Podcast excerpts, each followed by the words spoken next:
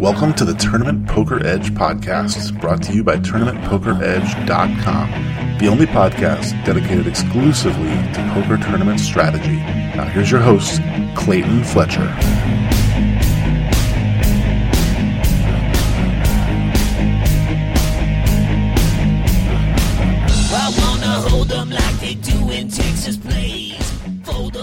Once again, everybody, and welcome to another episode of the Tournament Poker Edge podcast.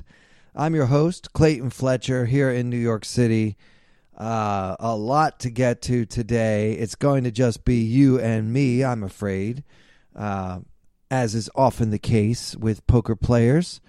The special guest that I had booked for today had to cancel on me at the last minute, but that's okay. I have a lot of topics I want to get to.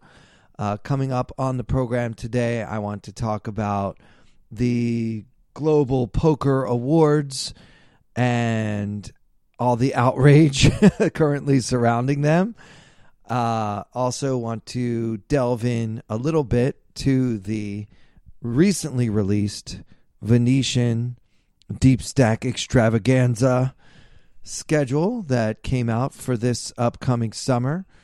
Uh, update you guys on what's been going on with me in the aftermath of my crime victimhood, which, you know, I, of course, I'm overstating it. You know, basically, somebody came into my hotel room a few weeks ago in Vegas and took some of my things uh, of all the crimes uh, to have happened to you. I think that's the one uh, that hurts the least. It's just stuff. I'll get other stuff, and it's it's only stuff. Uh, yeah, so we're also going to review a uh, couple of hands from the late stages of last year's World Series of Poker main event. If you're like me, you're starting to get really excited uh, about going to Vegas this summer. And I want to talk about what happened on the final table bubble and get into that a little bit.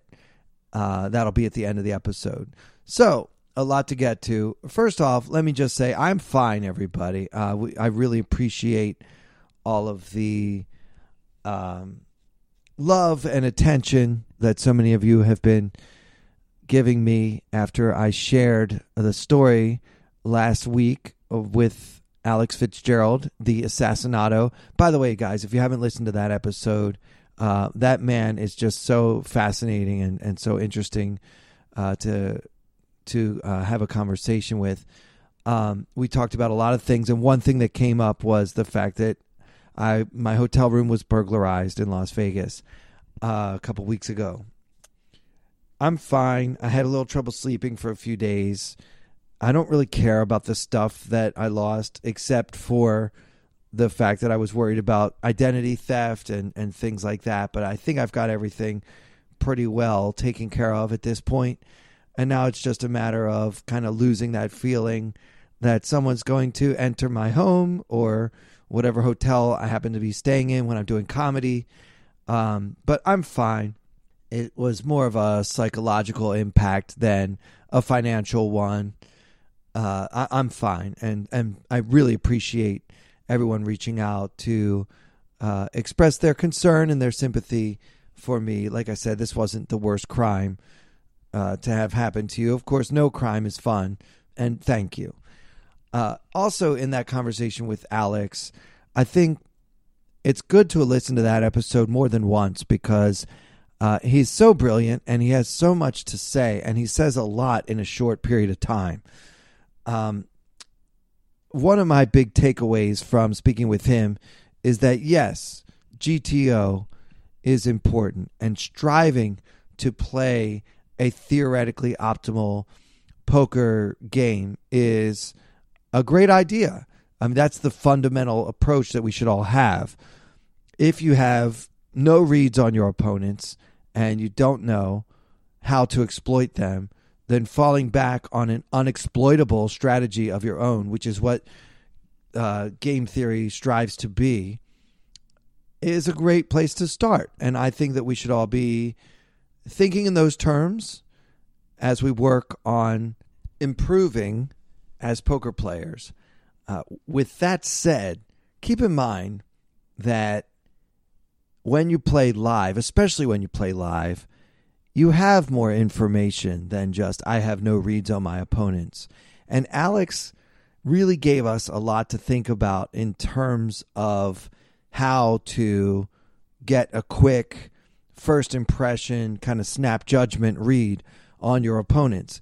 Uh, one thing that he said last week was that he likes to get there early so that when his opponents slide their passports across the table to identify themselves to the dealer, Alex likes to make a note of what country each of his opponents is from and try to use that information to develop a profile of how that player uh, might view the game and what kind of mistakes he or she might make. So, right away, we can start to deviate from the mathematically correct GTO uh, theoretical approach and start to employ some exploitative play uh, right off the bat.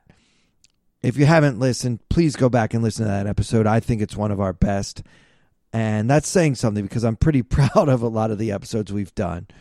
All right. Um, let's get into this uh, GPI awards. So, first off, let me let me just tell a quick uh, little background on on myself. Growing up, my father was a jazz musician, and he actually played on a few recordings that were nominated for Grammy awards. And for me, that was so cool when I was a child.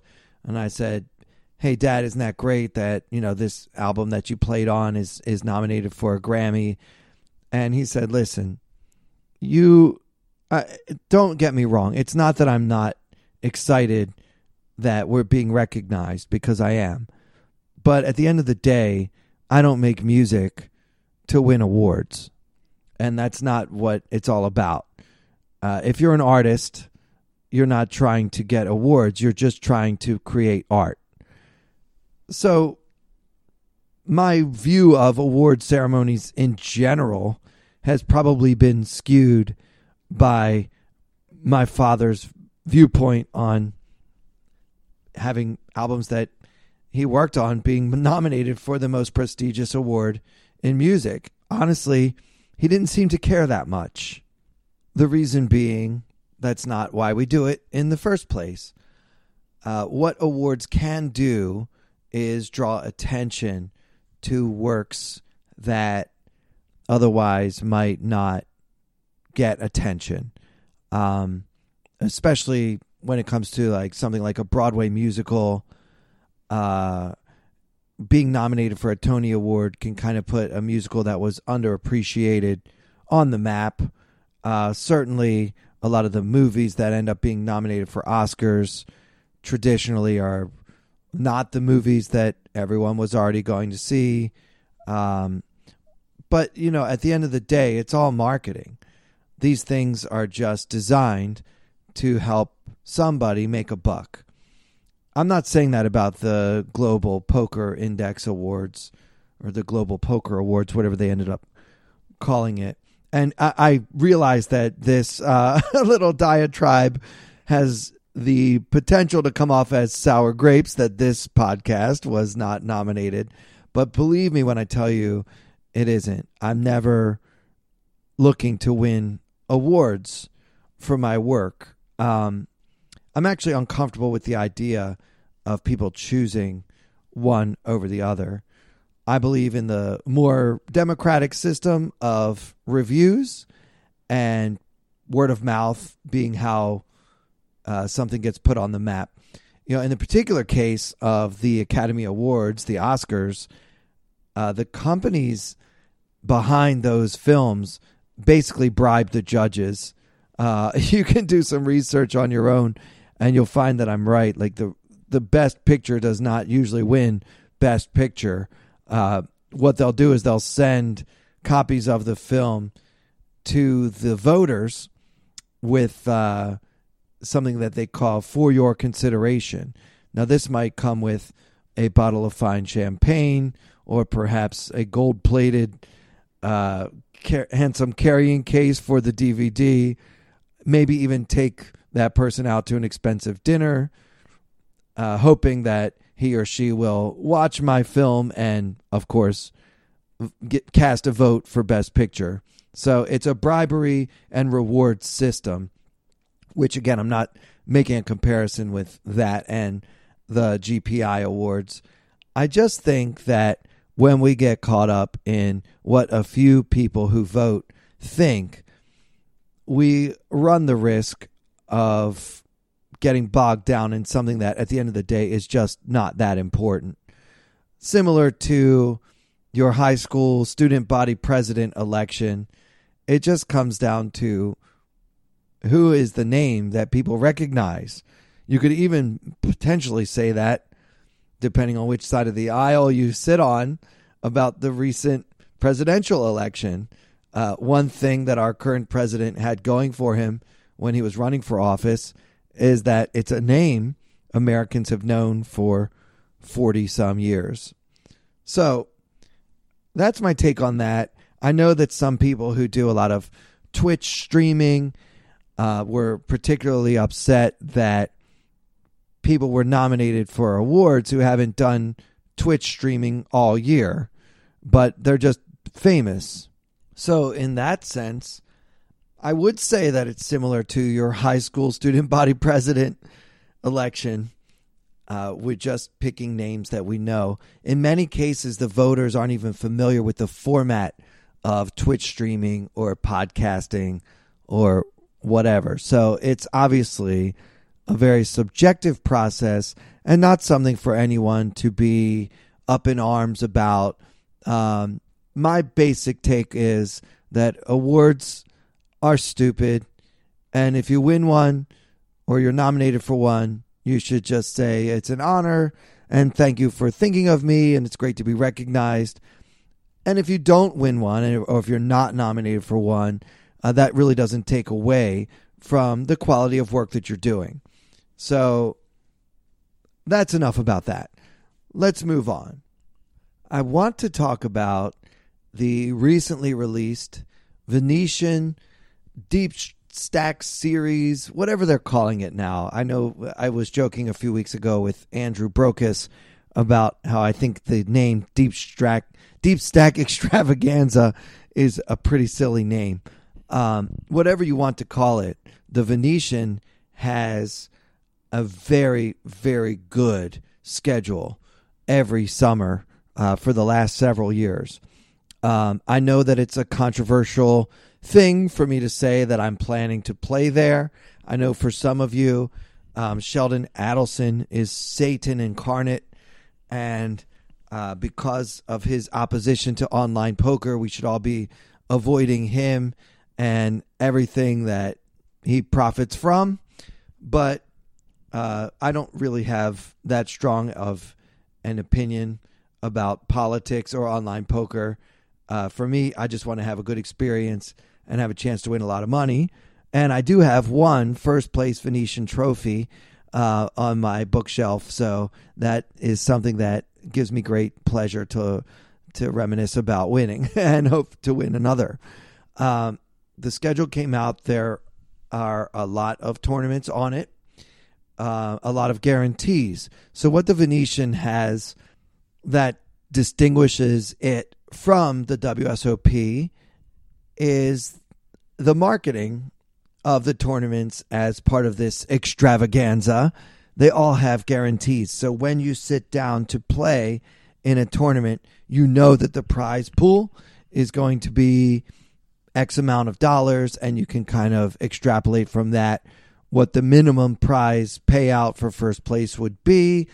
Uh, typically, it's somewhere around 20% of the total, uh, kind of depending on how many players they get, of course, but that's a good general range for most Venetian tournaments.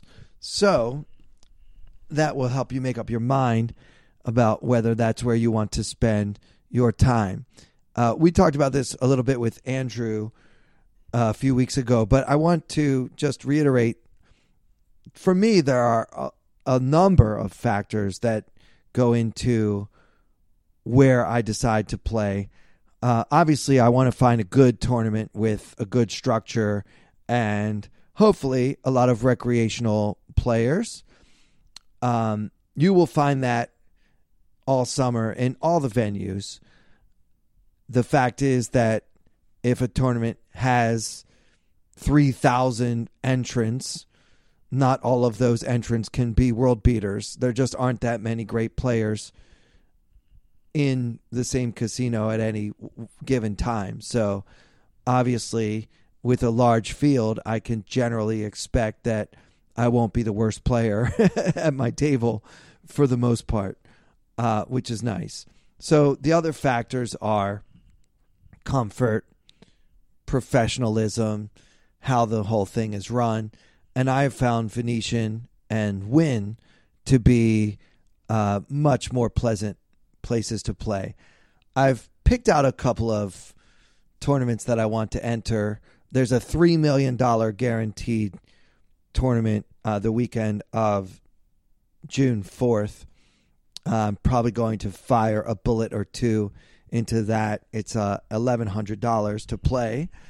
Um, that one looks great to me. Um, the following weekend on June 9th, there's a 500,000 guarantee with uh, two starting flights, and that's also 1100. I'll probably end up playing in that as well. Um, and then they're doing something really fun kind of toward the end. They're calling it Summer Saver. And that is uh, a catchphrase that I like a lot. I guess it's been about five or six years since I had had a really rough summer at the WSOP, and I was basically about to go home loser uh, for only the first time in the at that point six or seven years I'd been playing, and I entered a six hundred dollar Venetian tournament and won first place for something like twenty eight thousand dollars, which got me into the black. it saved my summer, and it was the best. The sweetest part about it was it was on the day before my flight back to New York to go home. So if I didn't do well in that tournament, it was going to be a negative summer.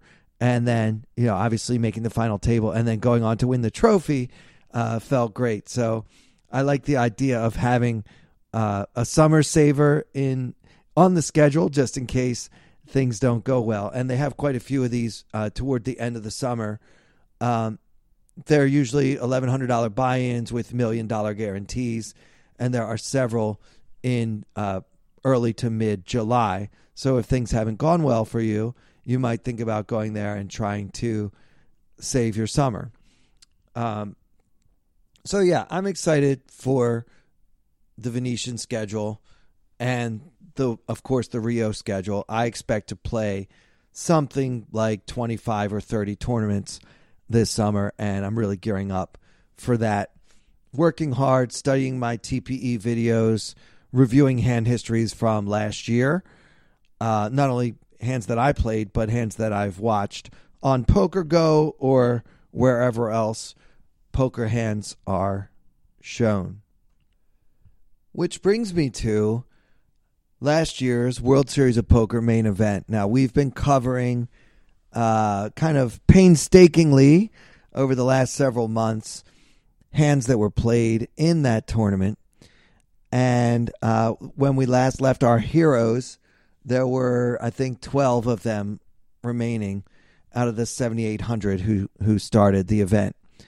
So we're down to now. I want to jump to the unofficial final table, which, if you don't know, that when they get down to 10 players, they actually all sit at a 10 handed table until one person busts out, and then they call it a day and then the official final table is actually only the the nine players remaining, uh, which I believe they had maybe one day off in between last summer, as opposed to the November nine concept, which is uh, now a distant memory.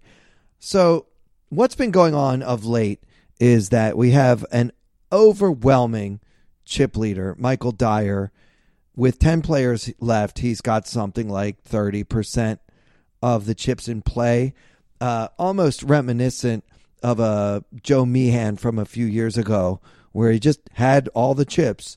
And he's been a, a big stack bully. Uh, he's correctly assuming that his opponents don't want to go bust right before the most important final table in the whole world. And he's been taking full advantage of them. Uh, some would say he got too far out of line. I really like the way Michael Dyer played throughout day seven. He had a big stack, seemingly th- for the entire day six and day seven, where I, I'm not really sure how he got all those chips. But once they started covering him, it was clear that he was not shy about using them. Uh, I believe that one exploit you can make of most of your opponents, particularly in the main event, but perhaps in high stakes tournaments in general, is that people don't like to go broke right before the final table. Uh, it's the second biggest bubble, the the actual bubble being the biggest. Uh, right before the money, you can get away with murder.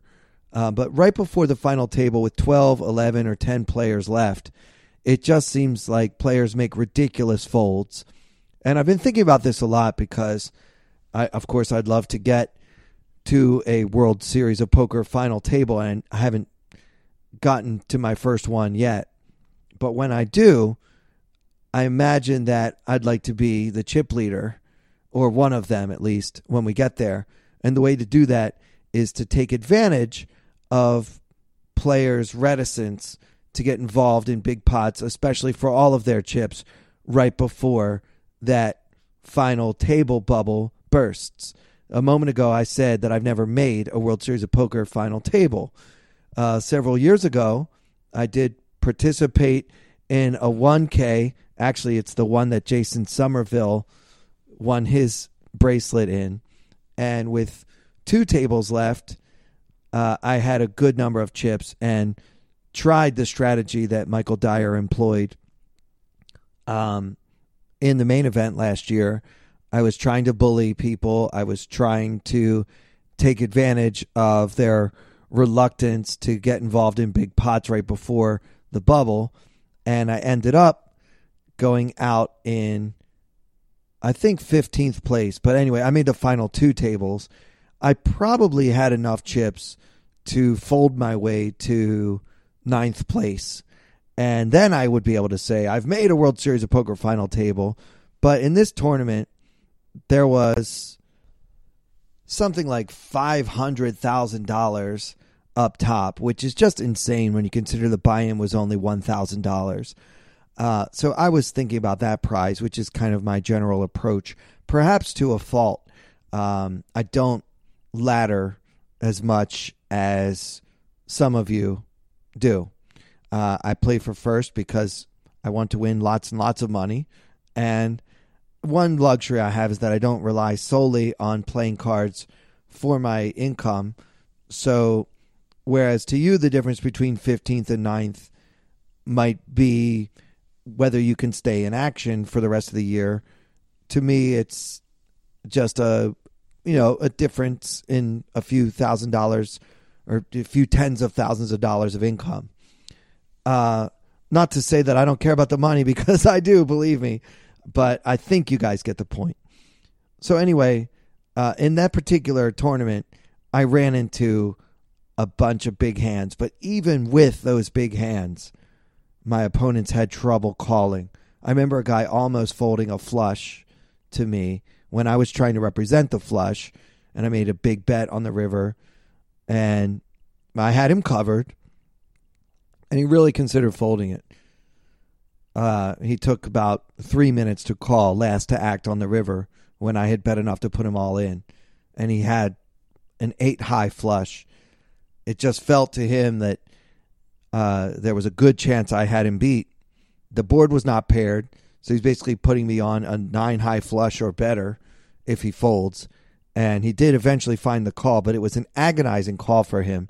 Whereas I think at any other stage of this tournament, it would have been a much easier call. But I think he was sniffing out that final table. We all want to be able to talk about how many WSOP final tables we made, how many bracelets we've won, etc. And I sort of leveraged that uh, against opponents that I think I can I can get away with doing so against. Uh, it didn't work out for me that time. I think I ended up getting 15th place. Um, no regrets, of course, but I do think it's a, a very important strategy. And so watching Michael Dyer employ that strategy throughout day six and day seven of the main event, I was kind of cheering him on because it's nice to see someone have a big stack and not be afraid to use it and put pressure on his opponents. So let's get to how to play against a big stack bully. Uh, this is a very non standard hand. Let me start off by telling you that with 10 players left, we saw something that I consider extremely non standard. So this hand comes from the 250,000, 500,000 level with a 75,000 ante. Because we're 10 handed, there's 1.5 million in the pot. And the action goes uh, three folds to Aram Zobian, who opens to 12, uh, 1.2 million. He's only got 15 million behind. So that's interesting. He's opening for middle position with that stack. Uh, Michael Dyer, the aforementioned big chack, big stack bully with something like 90 million, uh, three bets immediately on his left, directly to his left, to 3.4 million, and everyone folds back to Zobian. Now, Zobian has an M of 10. Um, let me count his big blinds uh, 30 big blinds. So uh, I think it's odd for him to call here. Uh, I, I, don't. By the way, guys, we don't know what these players had, so we're going to be discussing this hand in theory. Spoiler alert: we're not going to see a showdown. Um, Zobian should have a really tight opening range here. Uh, the it's one of the first hands. It might have been the second hand played at the unofficial final table, ten handed. And Dyer should know that. And so when he three bets, he should theoretically have a very strong range. The problem for Zobian is that he can't put Michael Dyer on a strong range. The guy has been an absolute animal for two days straight and he's been the quintessential big stack bully, leveraging other people's um, desire to make the final table or to climb the ladder against them time and time again. He knows that people are aware of laddering, and he's taking advantage of that by trying to exploit them into folding too much. So, with that in mind, should Aram Zobian just shove his entire range?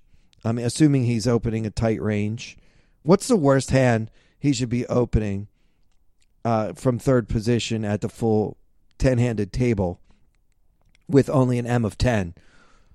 Like, to me, I think he should be folding pairs below eights, all suited connectors, all suited aces uh, he really shouldn't have a bluffing range pre-flop. In my opinion, he should have a strong range. I think Ace ten is a fold, King Queen is a fold. Uh, you just don't want to be getting involved because look, when he puts in 1.2 million, that's almost 10% of his stack already. And with so many players yet to act at this full 10 handed table, it's a mistake for him as the short stack or one of the short stacks uh, here at this table.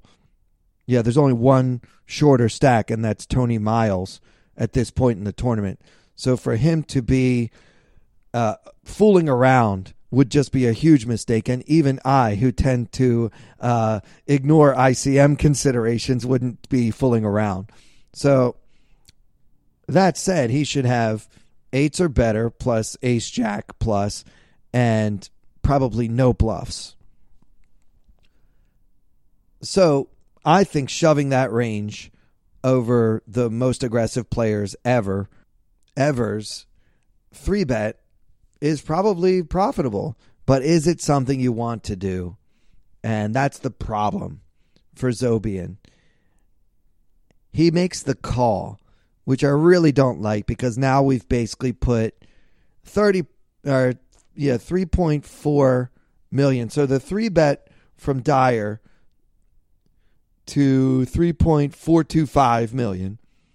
And now uh, Zobian makes the call with only 12.2 million behind. So I really don't like this um, passive play unless Zobian is slow playing a monster. So maybe he's got pocket aces.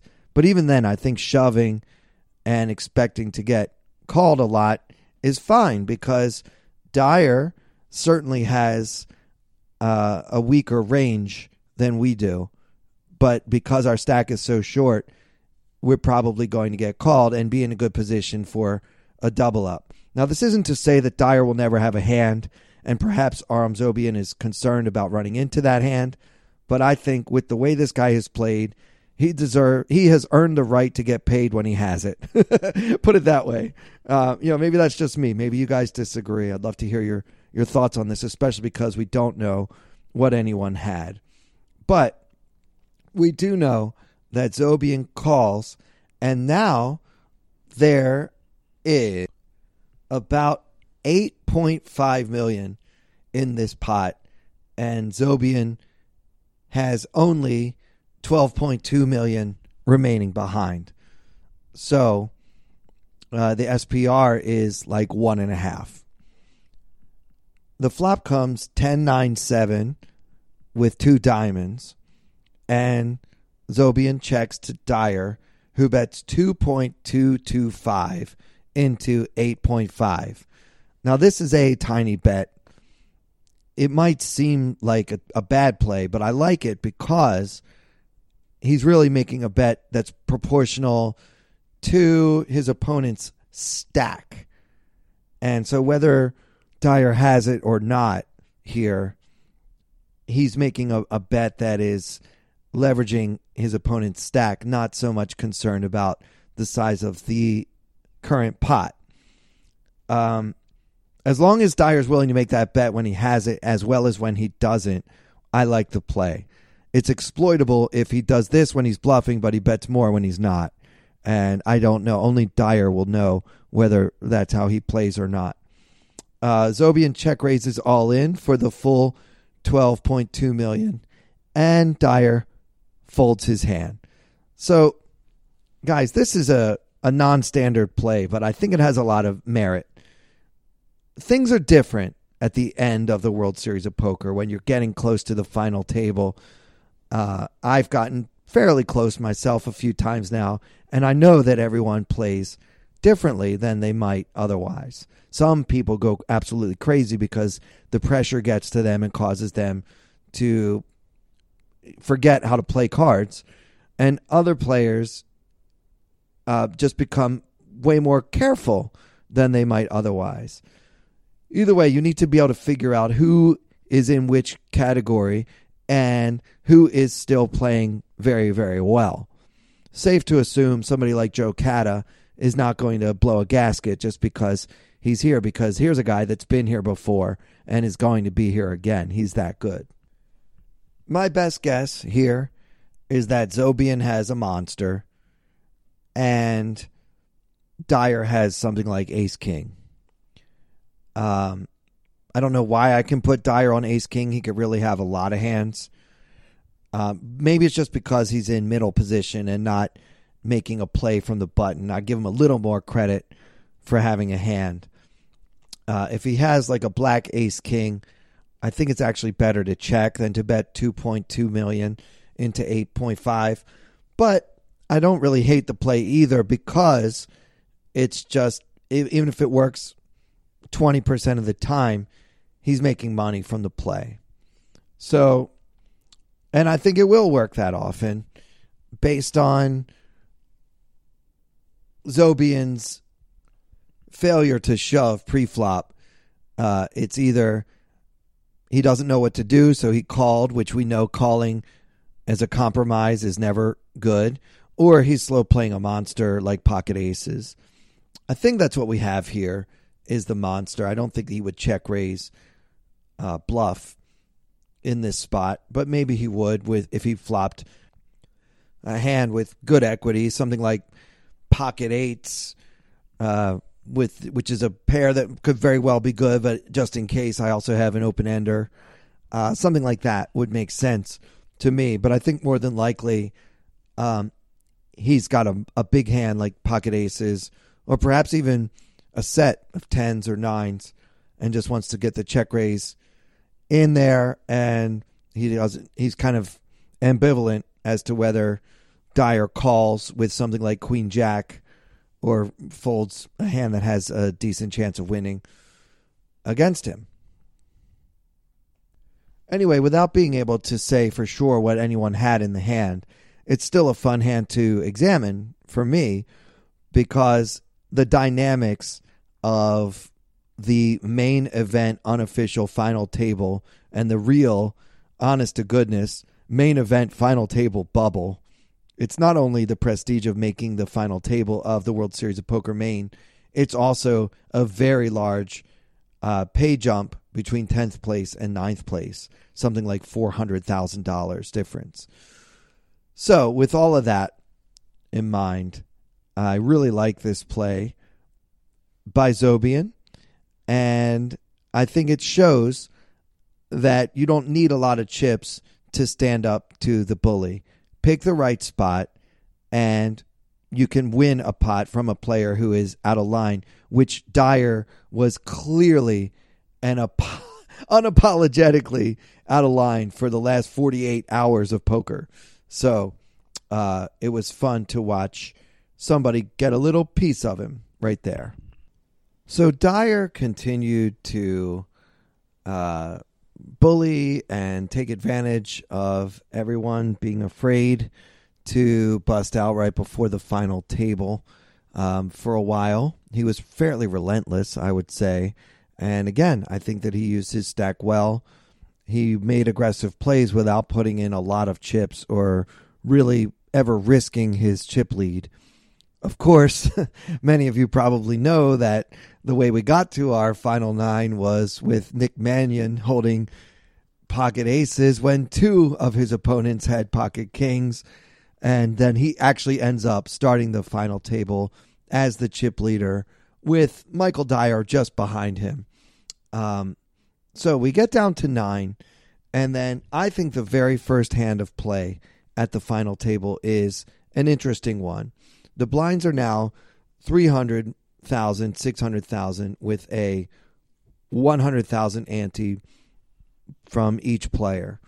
Uh, of course, this year in the World Series of Poker, all the bracelet events will have the big blind ante, but last year's main event was not like that. We all had to ante every hand after level three, I believe. So uh, there is 1.8 million in the pot between the blinds and antes, and the short stack is well known former final tableist Antoine Labat, and it's folded to him in the low jack with King 10 offsuit, and he has 8 million in chips. So just about four and a half times the pot. So his M is four and a half. And of course, I know a lot of you like to count big blinds. So he's got about 13 and a half big blinds. Uh, by any measure, Mr. Labat, Monsieur Labat is in bad shape. He's one of the two players that held Pocket Kings versus Nick Manion uh, and ended up giving him the chip lead just as we got to the final table. Now he's the short stack in the tournament. With nine players left. And if he shoves with King 10, he's got to get past uh, one, two, three, four, five opponents to increase his 8 million stack all the way up to 9.8 million.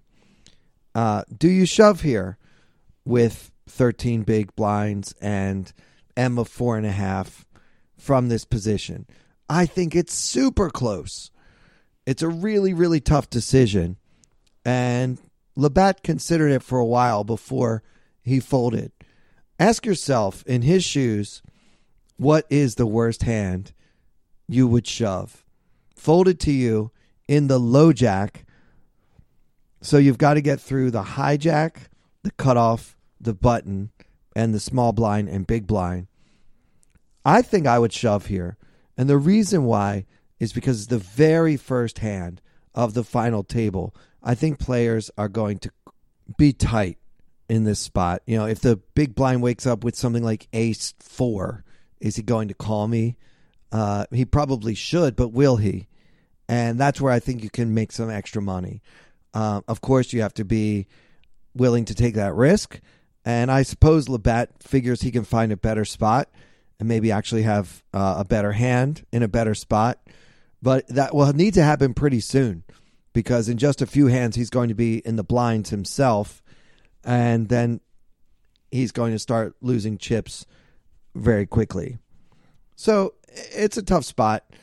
Um, I think I would shove because it, it is the first hand of the final table, and I think that you can get a little bit more fold equity than you might otherwise have. Of course, if you run into a monster, you're going to have to play against a monster, but you block some monsters like kings and ace king with your king 10. So, what about you guys? Do you shove here? And if not, what is the worst hand you would shove with this stack in this position in this tournament? Now, obviously, we're not going to review every single hand from the final table, but I do want to talk about hand number two from the final table because I found it very interesting. There's a lot to think about um, in this one. So the action is folded to John Cynn, who at the time had 37 million in chips, which, by the way, was good for third, uh, but it was a very distant third with the chip leaders having 114 and 109 million respectively. So Cynn with 37 million, you got to think to yourself, uh, you've got a lot of really short stacks below you. You might not want to get involved in any marginal spots just to wait for a few people to bust out first, right? Well, not John Cynn. Um, he came here to play, and this hand really demonstrates kind of the eyes on the prize mentality rather than trying to climb the ladder and fold in marginal spots and try to let shorter stacks bust so that I can lock up X number of hundreds of thousands of dollars. And I really respect the fact that he uh, plays this hand in the way that he does. I'm not going to tell you what our opponent has. I'm just going to tell you that John Cynn in the cutoff position, sorry, the hijack, definitely the hijack. He's two off the button in the hijack with the seven of diamonds, six of diamonds. Um, he's got 60, 61, 62 big blinds. Um, his M is about 20 and he opens to 1.3 million. Uh, which I think a lot of us would do. But here's where it gets interesting because the action folds to the small blind, which is our chip leader, Nick Manion, who makes it 3.5 million. So at that point, the pot has 6.3 million and the action folds back to Cynn and it would cost him 2.2 million to call. So he's getting worse than 3 to 1 on a call barely.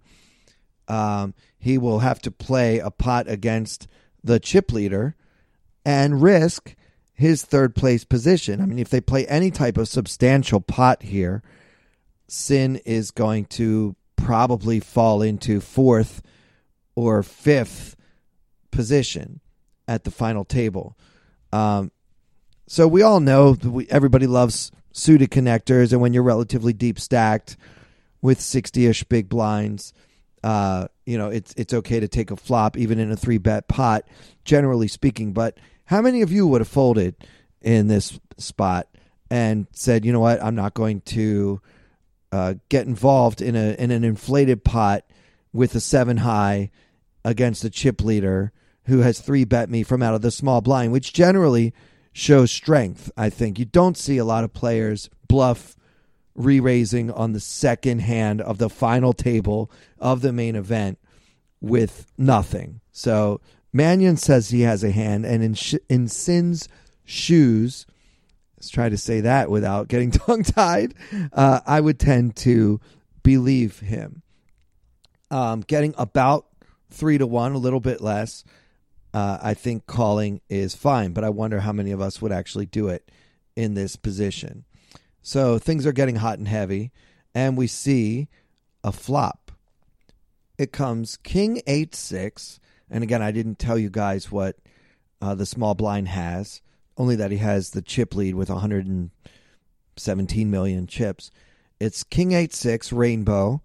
Nothing of our suit, so we have no backdoor draw. We do have bottom pair with the 7 6. And Manion fires 3.7 million into the 8.5 million pot. Tough decision for John Cynn, I think. Um, many players would probably just go ahead and, and get out of the way here. Look, you've uh, you've three bet pre flop. Yeah, I got a, caught a little piece of this bottom pair, um, but with the king high flop and no backdoor flush draw, we do have a backdoor straight draw, right? Obviously, uh, certain cards could give us a straight draw on the turn. Um, that's a pretty minor consideration. Uh, the price that I'm getting isn't terrible. It's a little better than three to one on a call now. Um, yeah, it's a pretty close decision, and I think many of us would fold. I would probably fold in this spot. I may have even folded pre-flop, but I think I, I like to think I would have been able to make the call. But it's just we're getting into murky waters, and you would think that protecting my third place chip position with so many short stacks remaining in the tournament, including Labat, who only has eight million uh, and is bound to go broke soon. I might not want to get deeper into the mix here. Uh, it's a tough decision, and it takes a lot of heart to make a call like this. Cynn calls with bottom pair, and we see a turn card, which is the five of spades, putting two spades on the board and giving us open ended straight draw. So now Cynn should feel a little better about his uh, little pair of sixes. But he still can't be sure it's the best hand. It's just now if it's if our hand is no good, we do have outs to catch up. Uh, at least eight of them, possibly quite a few more. And Nick Manion checks. Now here's the power of being in position. Um, if Nick Manion had a big hand, like pocket aces, a set of kings, um, really anything huge, he would not be interested in checking this card. With the board starting to straighten out a little bit, um, with the second spade, a minor consideration, but still something to think about. Uh, a second spade hitting the board. And just for value, Nick Manion would want to put in a bet here, hoping to get called if he had a big hand. His check shows a lot of weakness, in my opinion. I don't think many amateur players, as Nick Manion is, and I think that Cynn at this point knows that for sure. Uh, I don't think many amateur players could check a monster here on this card. So we can rule out the biggest hands from his range. Uh, it's possible he would play a king this way and check over to us with a king. It's also possible he would check over to us with other hands that have us beat, which include queens, jacks, and the like.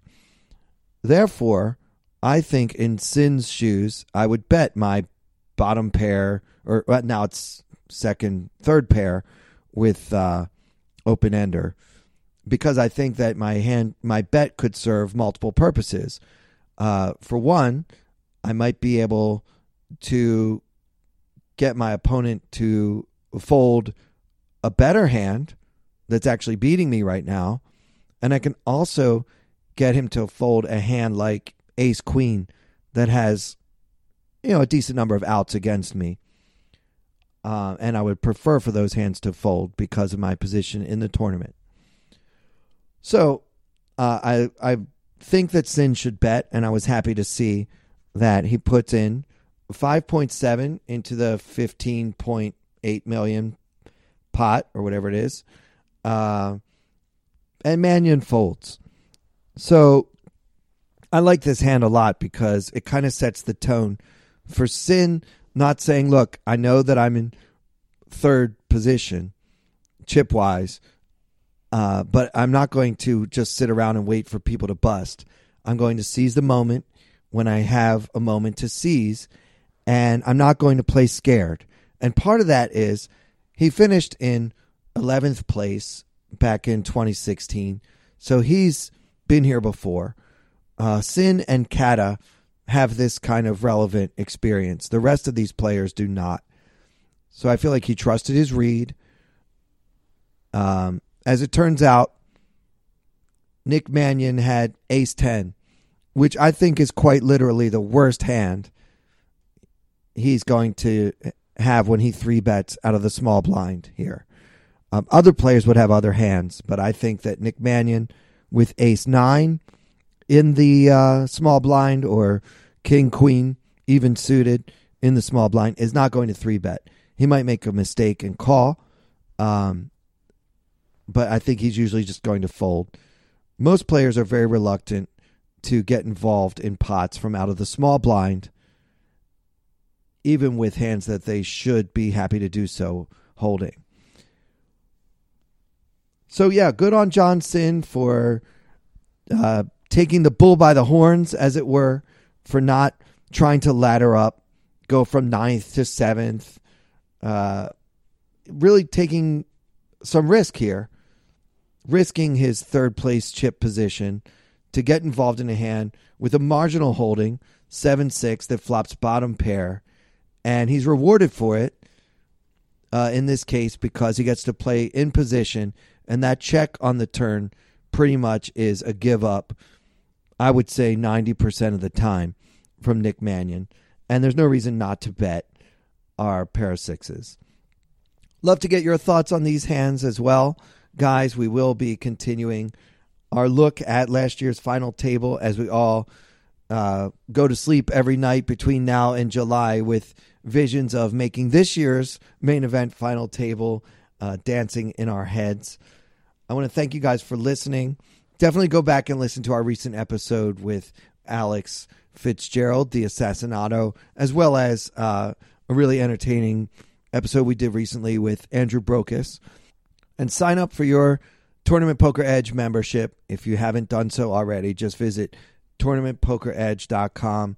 It's extremely affordable, uh, about 20 20 $30 a month, depending on which payment plan you, you go with uh, for how long you order the product. You can get access to all of the videos by all of our brilliant coaches and poker experts um, Casey Jarzabek, Daryl Jace, Andrew Brokos, Alex Fitzgerald, on and on and on. So you definitely want to do that. It is one of the best values that I know of in the poker world.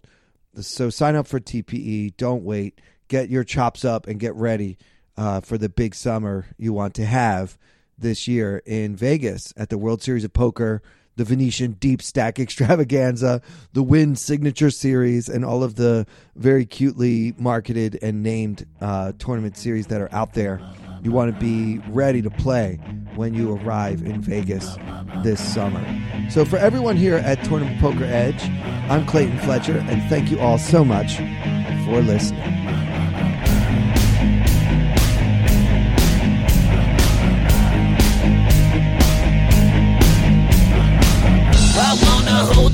They do in Texas, please.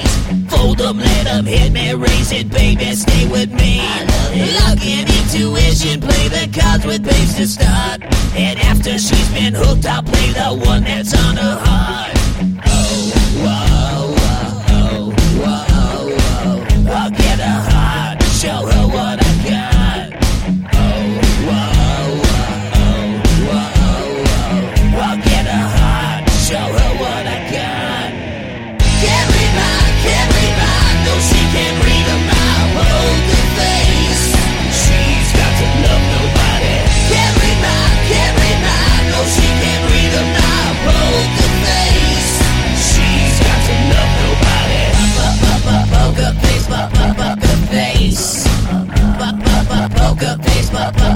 I wanna roll with her, hot pair we will be. While little gambling is fun when you're with me. Russian roulette is not the same without a gun. And baby, when it's love, it, it's not rough, it isn't fun, fun. Oh, whoa, whoa, whoa, whoa.